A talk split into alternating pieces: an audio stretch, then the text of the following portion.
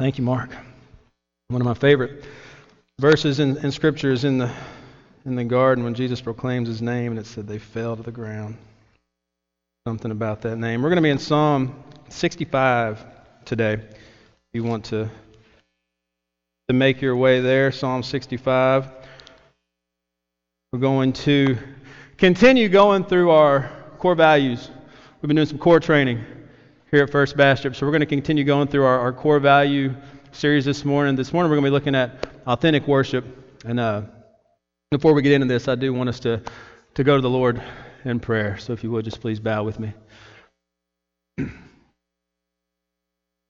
Heavenly Father, it is our great and yet sometimes overlooked privilege to worship you. To be in your house to be welcomed into your house, gathering with, with the saints.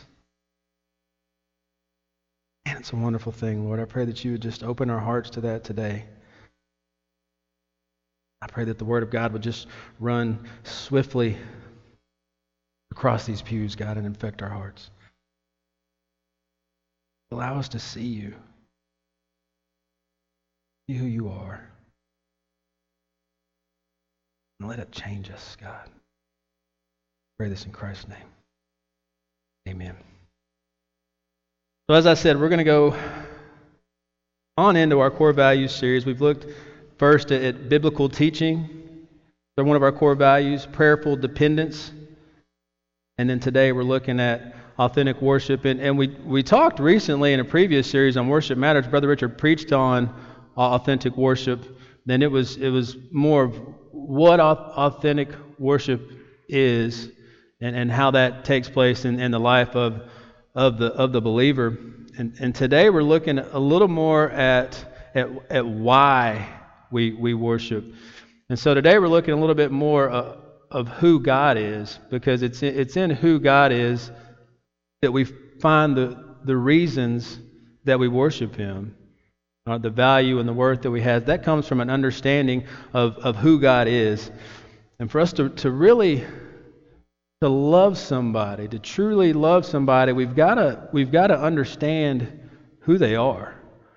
Can't can't love somebody in a deep, genuine way that we don't really know. So so what comes into our, our hearts has to first travel through our minds, and sometimes our, our heart can feel like it's a thousand miles away from our mind, but from the heart to our affections, it's, it's just a short step.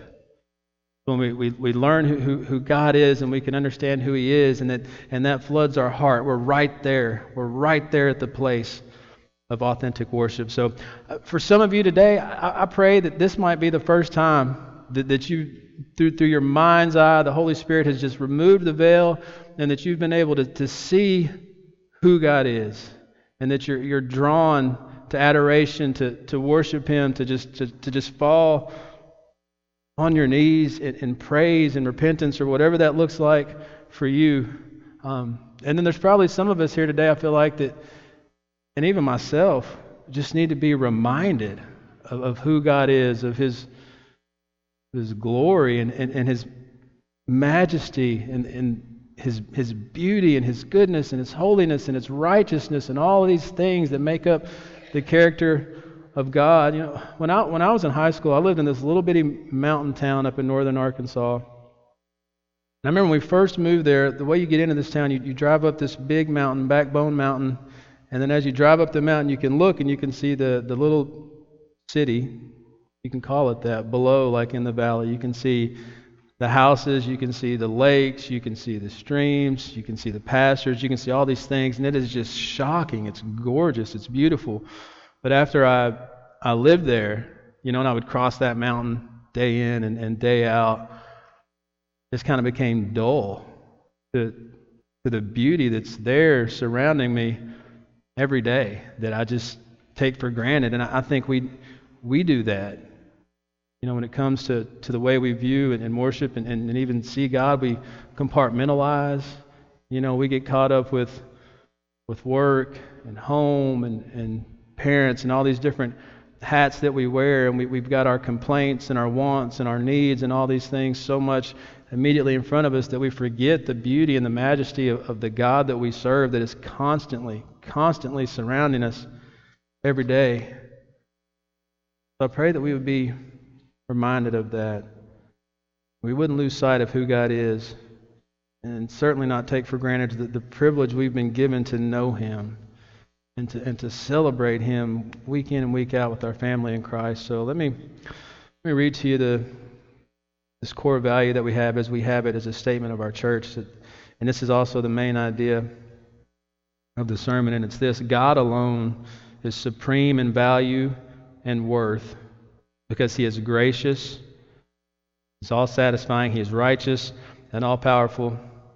He is present from age to age, producing a plentiful harvest. And that's not actually the, the verbatim of our statement. I thought I had it, but I don't. But I think you get the gist of it. I want to read that one more time, though. God alone is supreme in value and worth because He is gracious, He's all satisfying, He is righteous, all powerful.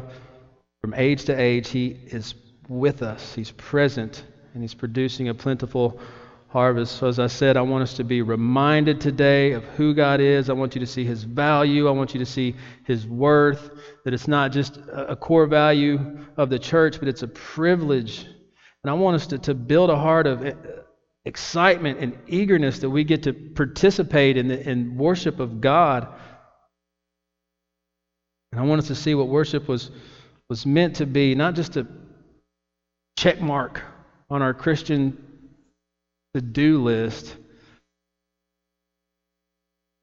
Man, just an opportunity to celebrate and adore God for who He is and what He has done and for what He's what He's still doing. I'm going to give us just a little bit of context on David, who's who's written the psalm that we're going to that we're going to look at.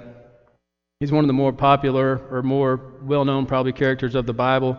Um, but but David had a had a really interesting walk with with the Lord. He was anointed um, as king of Israel, as a young boy, as a shepherd, he was called out of the field and, and anointed, and he sat under Saul for a while, and he began to, to grow in, in some power and some fame, and Saul hated that, so he wanted to, I mean, he wanted to kill David. He tried to kill him a couple times, but David takes the, the throne, and he becomes king, and falls in love with another man's wife one of, one of his mighty men, one of his greatest soldiers, and to cover up his sin and his shame, he, he sends Uriah off to, to the front lines of battle to make sure that he's killed.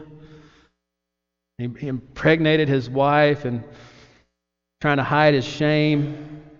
And because of what he's done, because of how he's hidden his shame and the, and the sin that he's brought forth, the prophet comes to him and, and calls him out on that, and it his child ends up being afflicted by the Lord, and he died from sickness at just seven days old.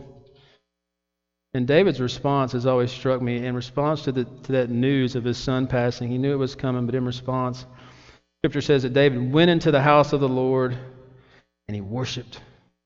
David, he knew the Lord well. He knew his blessing. He knew, he knew his discipline. He knew the heart of the Lord. And those saying, So if there's any, any man who's qualified to tell us why God is worthy of our worship, that it's, that it's David. And that's, and that's what he does in this psalm, the way, the way he lays it out. This was a song that, that would have been sang. Um, it would have probably came about at the Feast of Weeks or Pentecost, and it's sort of set in the, in the context of harvest. This was probably after plentiful season, but it's on God's faithfulness, and it, and it ties together His grace, His righteousness, His power over creation and his delicate care that he provides for the lamb. And so this would have been a song that they would have sang together and developed a heart of deep gratitude. And because I love you today, I'm not going to sing it to you, but I do hope that, that as we read this, that we would develop that deep spirit of gratitude. I'm reading through that this morning. So I would ask that you would stand with me um, in honor of reading God's word. The word of the Lord reads Praise is due to you, O God in Zion, and to you shall vows be performed. O you who hear prayer, to you shall all flesh come. When iniquities prevail against me, you atone for our transgressions. Blessed is the one you choose and bring near to dwell in your courts. We shall be satisfied with the goodness of your house, the holiness of your temple. By awesome deeds you answer us with righteousness, O God of our salvation, the hope of all the ends of the earth and of the farthest seas, the one who by his strength established the mountains, being girded with might who stills the roaring of the seas, the roaring of the waves, the tumult of the peoples, so that those who dwell at the ends of the earth are in awe at your signs. You make the going out of the morning and the evening to shout for joy. You visit the earth and water it, you greatly enrich it. The river of God is full of water. You provide their grain, for so you have prepared it. You water its furrows abundantly, settling its ridges, softening it with showers, and blessing its growth. You crown the year with your bounty. Your wagon tracks overflow with abundance. The pastures of the wilderness overflow. The hills gird themselves with joy. The meadows clothe themselves flocks, and the valleys deck themselves with grain. They shout and sing together for joy. Amen. You may be seated. We're going to walk through this passage. And I want to show you three reasons that we value authentic worship. So, looking at this, this passage, we're going to, or this psalm, we're going to break it down in, in three sections. And we're going to look at verses 1 through 4 first. So, when David opens up in, in the very first verse, he opens up with this, this confession that God is to be the object of our praise and our prayers, and that everything we do in life follows from that understanding. Everything is an outpouring of the, of the heart that we have for who God is and for what He's done. And there, there's just entirely too much in this psalm to pull everything out, but we're going to unpack as much as we can from each of these stanzas. And in this first stanza, the, two things that I really want to drill down into uh, one is, is atonement, and two is, is satisfaction. And atonement is, is a biblical word right? It refers to the, the expiation or the canceling of our sins. And it's the atonement that, that appeases God and that makes our reconciliation possible with Him. So, what's important to see in this context is that it's God who establishes that atonement. David says, When, when my iniquities prevail against me, you atone for my sins. And iniquities do prevail against us. That happens. But that God would be the one to initiate that is just astonishing. And, and here's, here's why God is holy. He's holy. And He's righteous. And we are none of those. When He, when he formed us from the ground, we were, we were fashioned in the holiness of God. But when we sinned in Adam, we, we fell, right? We fell from that state of holiness. We became infected with sin, and our entire nature became corrupt. So that we weren't worthy to be in the presence of a holy and righteous God. And at that point, God could have simply washed his hands, and he would have been just in doing that. I want you to think about this. That because of our sin, this, this is the state that we are in apart from God. We are creatures of the dirt. And the only reason we can even breathe is, as the song proclaimed this morning, is because it was God that put the breath into our lungs. We can't even breathe without him. But, but from, from birth, we take our very first breath in defiance and in rebellion to the one who made us. We were designed to, to worship our Creator and to find our purpose and our, our satisfaction in our Father. But because we corrupted ourselves with sin, we enter this world as, as rebels that just want absolutely nothing to do with God unless it's the gods that we make, the ones that, that we fashion in our own image. Because apart from God, that's, that's what we do. We take the gifts that, that He's given us, the things that He gives us on this earth, and we, and we make those gifts our idols. You know, we like Romans 1, we trade the truth for a lie, and we worship creation but not the Creator. So everything that we do that's pleasing to us are things that are displeasing to God. Look, look what, you don't have to turn there, I'll read this. Genesis 6, 5 through 8 says this The Lord saw the wickedness of man was great in the earth, and that every intention of the thoughts of his heart was only evil continually. And the Lord regretted that he had made man on the earth, and it grieved him to his heart. So the Lord said, I will blot out man whom I have created from the face of the earth, the face of the land, man and animals and creeping things and birds of the heavens, for I am sorry that I have made them. Scripture could stop right there. That could be the entirety of the Bible, and God would be just in doing that. We would have gotten exactly what we deserved. And it says, But the Lord found favor in Noah. Noah found favor in the eyes of the Lord. And it, you ever wondered about that? You ever wondered how, how Noah got spared? Right? There's evil in his heart continually. He's, he's a sinner just like the rest of them, yet he found favor with the Lord. You know why God was able to spare Noah? Because God established atonement for our sins. Instead of imposing on us the, the judgment that, that we deserve, He imposes His grace on us. Look back to the Garden of Eden. Adam and Eve in the garden walked with God in the cool of the day. They, they knew God. And they, and they knew what it was to be perfectly fulfilled by Him, to live in, close proximity to, to the direct object of their love and, and affection. But under the, the temptation of Satan, you know, they made a rash decision and they chose sin over God, as many of us do. And so they instantly fell from the life they were created to live. And in that moment, when, when sin took effect in their lives, they knew exactly how far they had fallen because they knew life before.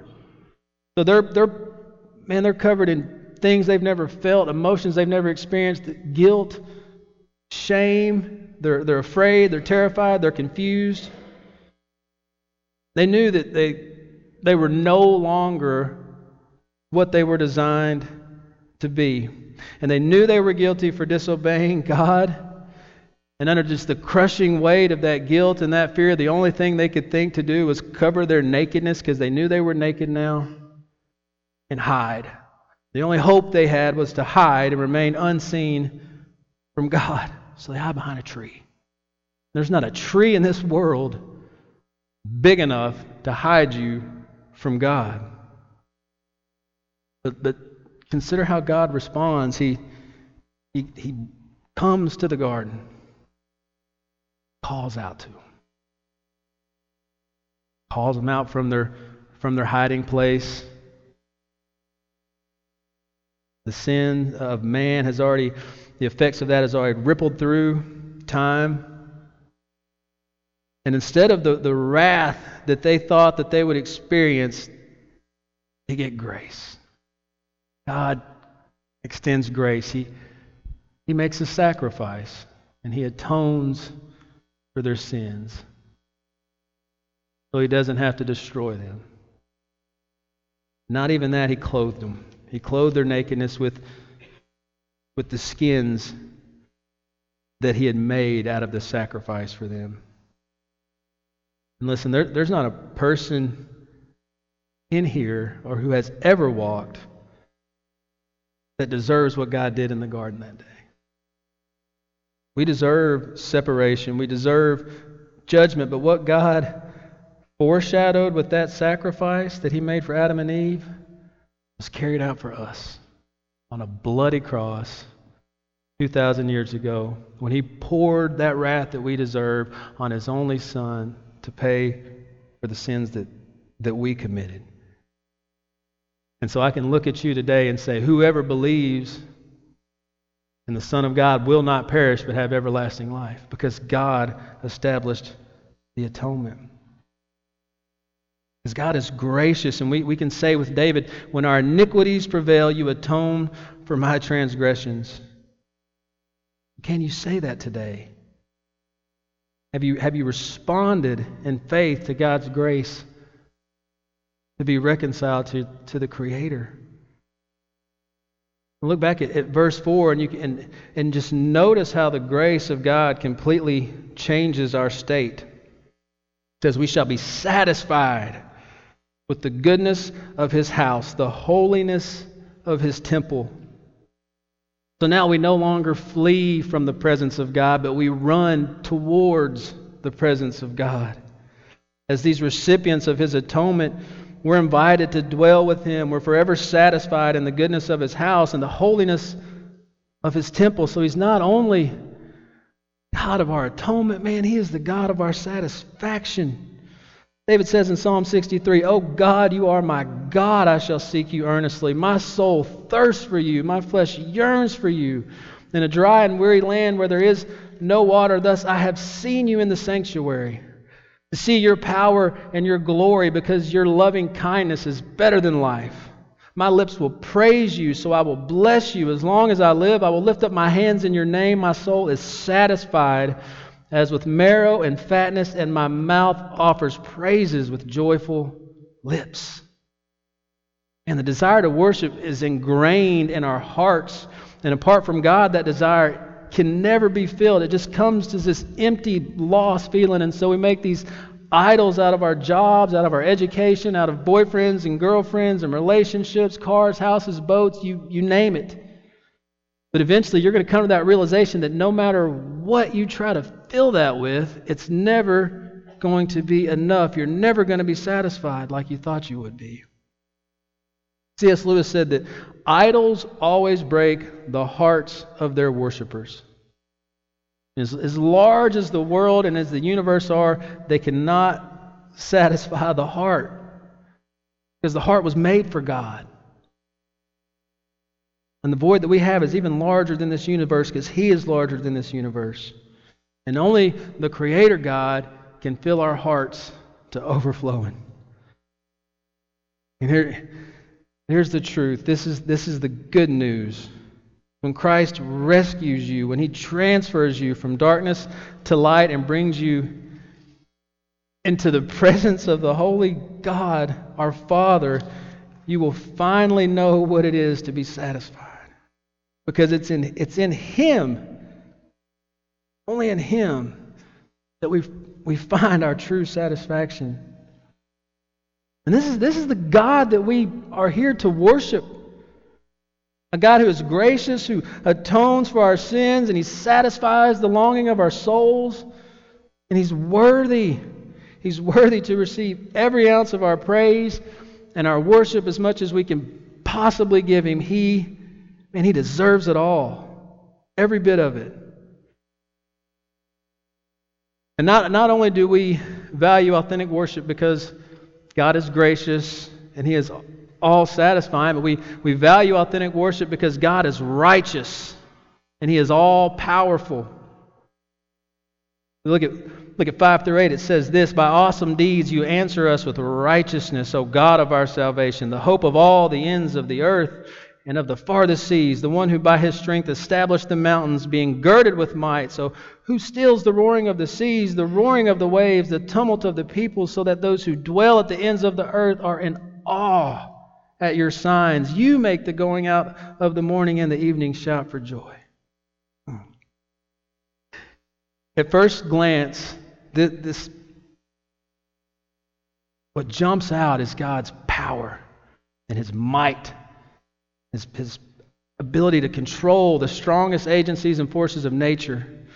And you really just want to look at that, but David is actually dealing with a very important heart issue in this passage, and it's one that's really hard to deal with. And I didn't really want to deal with it. But it needs to be, and it's, it's necessary, especially in the context of, of looking at authentic worship. So I want to I want to dig into this for a minute. David tells us up in verse 2 that, that God hears our prayers. And then in verse 5, he tells us how he answers those prayers. And he says that he answers those prayers with awesome deeds. He answers us with righteous righteousness by awesome deeds. And so that, that word awesome can be misunderstood at, at surface level. The way we use it is, is more of like an expression of, of inspiration. We see something cool and it's awesome. You do something cool and it's awesome, right? It's just this kind of a fluffy word. But the Hebrew term that's used here, it carries with it this sense of dreadfulness or, or fear to be afraid of something. The, King's, the King James Version renders it this way it says, By terrible things and righteousness wilt thou answer us, O God of our salvation. But David says he answers us by terrible deeds, and then he goes right into his power over creation right after that. But the, the deeds that, that God performs in creation aren't the deeds that he's referring to, but those deeds are a testimony that he's pointing to to show that God is righteous in the way he deals with everything. These awesome deeds are, are, the means God uses to bring about our salvation and sanctification. That's what he's talking about.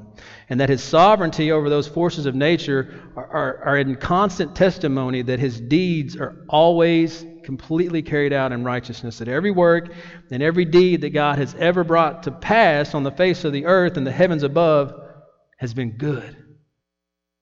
They've been good. And not because they meet our standard of good, because God is good and He's the one that's done those deeds. On this side of heaven, man, we struggle to make, to make sense of that. And sometimes we feel like we, we've got to justify God for something that He's done, or we need God to justify Himself for something that He's, that he's done to us. But God's righteous, and he, and he never needs to justify Himself to to anybody. But if you don't settle that in your heart, that God is good in every deed, you will never be able to, to value God the way that you should. And you'll never be able to worship God the way that you should.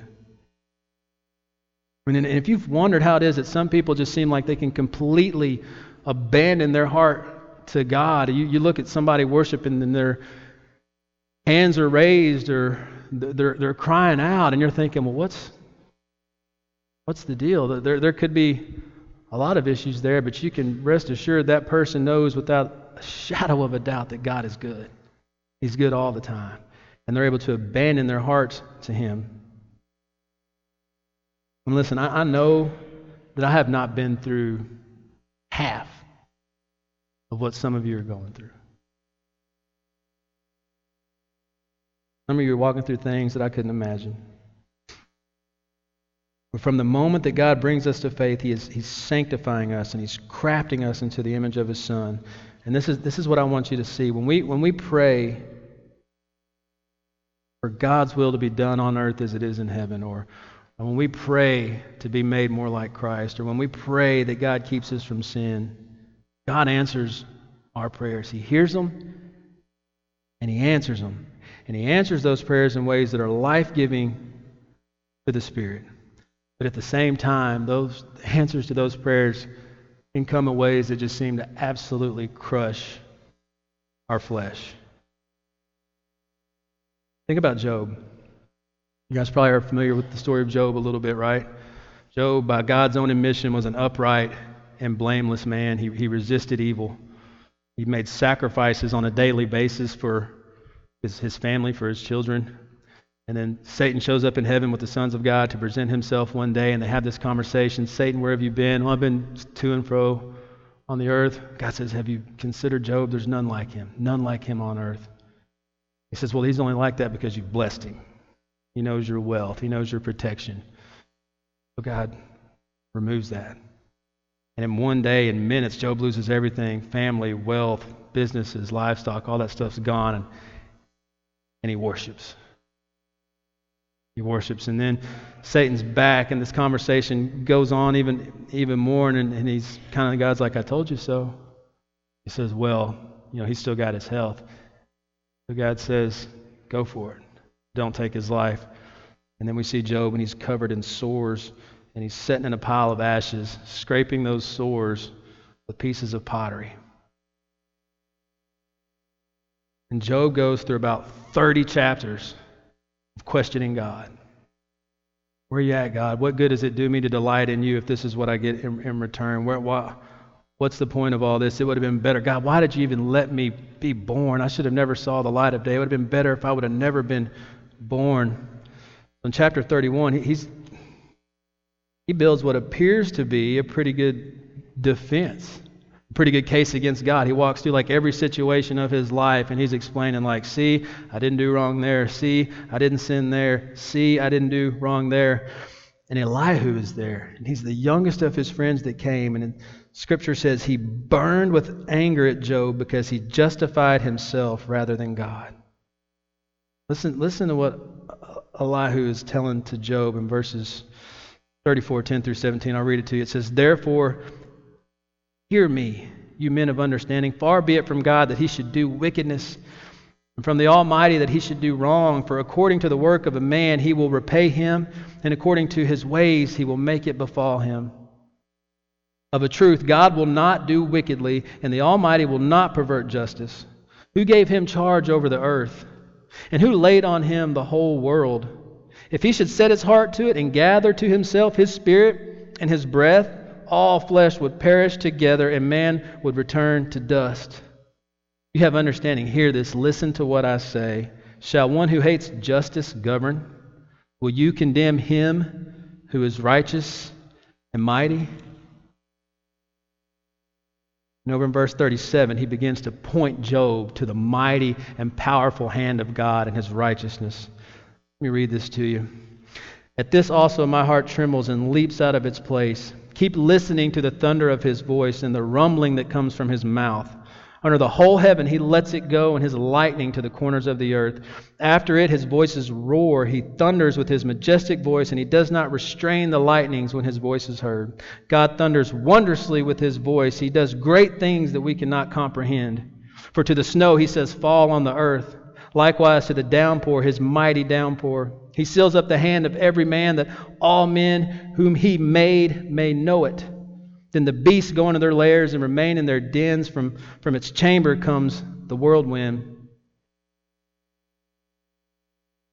By the breath of God, ice is given, and the broad waters are frozen fast. He loads the thick cloud with moisture. They, the clouds scatter his lightning. They turn around and around by his guidance to accomplish all that he commands them on the face of the habitable world whether for correction or for his land or for love, he causes it to happen. Hear this, O Job. Stop and consider the wondrous works of God. He didn't come to Job and say, Hang in there, buddy. God never gives us more than we can handle. If he would have, Job probably would have turned that pottery shard into a weapon.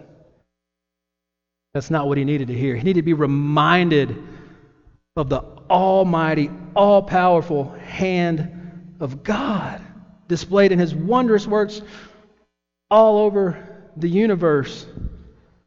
Listen, when, when the waves of life just come crashing down and it, and we just want to drown and we feel like we're going to go under, it is that righteousness, the righteous, all powerful hand of God that comes down and lifts us up out of the water. Settle it today and be encouraged that the same God who governs the nations, who calms the seas, who raises the mountains, is the one who is in control of your situation. We are just this, this tiny little thread that God is weaving. You've probably heard this on, on the tapestry of His glory. And from the back of that thing, man, it looks like a tangled up mess. Looks like it makes no sense at all. We think we could probably do a better one. But one day He's going to turn that thing around. And we're going to be able to see His glory, and we're going to be able to understand why He's done what He has done. And every affliction, every hurt, every sadness is going to be worth it. And man, we're going to fall to our knees and we're going to praise him for the work of his hands. God is righteous and he's all powerful and he is in control. He's the God of our salvation. We value that. We value the authentic worship of God because He is gracious, He is all satisfying, He is righteous and all powerful. And then, thirdly, Is present because God is present and He provides the harvest. I'm going to try to move this a little quickly. I know we're getting pushed for time. But David spent his hillsides as a shepherd, right? Looking out over God's creation, over the hills, over the, over the pastures, and watching sunsets come and go, and uh, that no doubt influenced his writing. I think that's really noticeable in this passage. I won't, I won't read that for the sake of time, but something he considered then is something we need to consider now. And it is the simple but amazing truth that God visits us, that he is with us, and that he, that he cares for us. That's what he says in 8, 3, and 4. He says, When I look at your heavens, the work of your fingers, the moon and the stars which you have set in place, what is man that you are mindful of him, and the Son of Man that you care for him? I mean, how can we not be amazed at the God of the universe that spoke us into existence just takes notice of these tiny little creatures that he fashioned from the dust? And he, he doesn't just visit us, but he cares for us and he provides for us. For man and beast, for righteous and unrighteous, God has provided the harvest year after year after year. I've never raised a crop. I don't, I don't know a lot about that. But I love the way David personifies things when he writes. And I love his imagery here when he, he says, The bottomless river of God overflows through the earth, that the ground becomes soft and workable. Pastures begin to produce and overflow. The hills are filled with joy. The meadows become clothed with livestock and wildlife. The valleys get covered up in grain. David says it's, it's as if the, the voice of all creation is singing together in praise to God.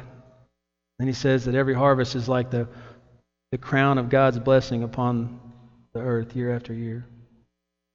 Spurgeon commented on this passage, and I thought this was really interesting, really good. He says, As surely as manna was prepared of God for the tribes, so certainly is corn made and sent by God for our daily use. What is the difference whether we gather wheat ears or manna? And what matters if the first comes upward and the second downward? God is as much present beneath as above. And it's the greatest marvel that, that food should rise out of the dust as it should fall from the skies. How can the earth sing and shout praises to God for what He's done? And then us, we who are His children, bought, purchased, washed in His blood, born again into a royal priesthood, how is it that we can enter His house some mornings and we can be as quiet and still as a stone marble statue? And I pray that God's word is chipping away the stone this morning. And then He's stirring your affections, giving you a heart of worship. He's gracious. He's righteous. He's all satisfying. He's all powerful. From age to age, He has caused good things to grow. His presence has always been marked by abundance Think about this. If he was to remove his hand for just one second, if he was to take his, his eye, his watchful eye off the universe, annihilation would just sweep through everything. Stars would fall, planets would crumble, nations would perish. But from age to age, that has never happened. Even in the midst of, of, atheists, even deny he exists. They deny the hand that made them. They deny the hand that feeds them. The Lord is still gracious, and He's always acted in righteousness. And He still visits the earth and provides the harvest. I want to close with this because I wouldn't have done my job today if I didn't tell you that the harvest that He's preparing here is just a foreshadow of the harvest to come. And that's the harvest that I pray each one of you will be a part of. Harvest in Christ. What Jesus says. He says, I am the door.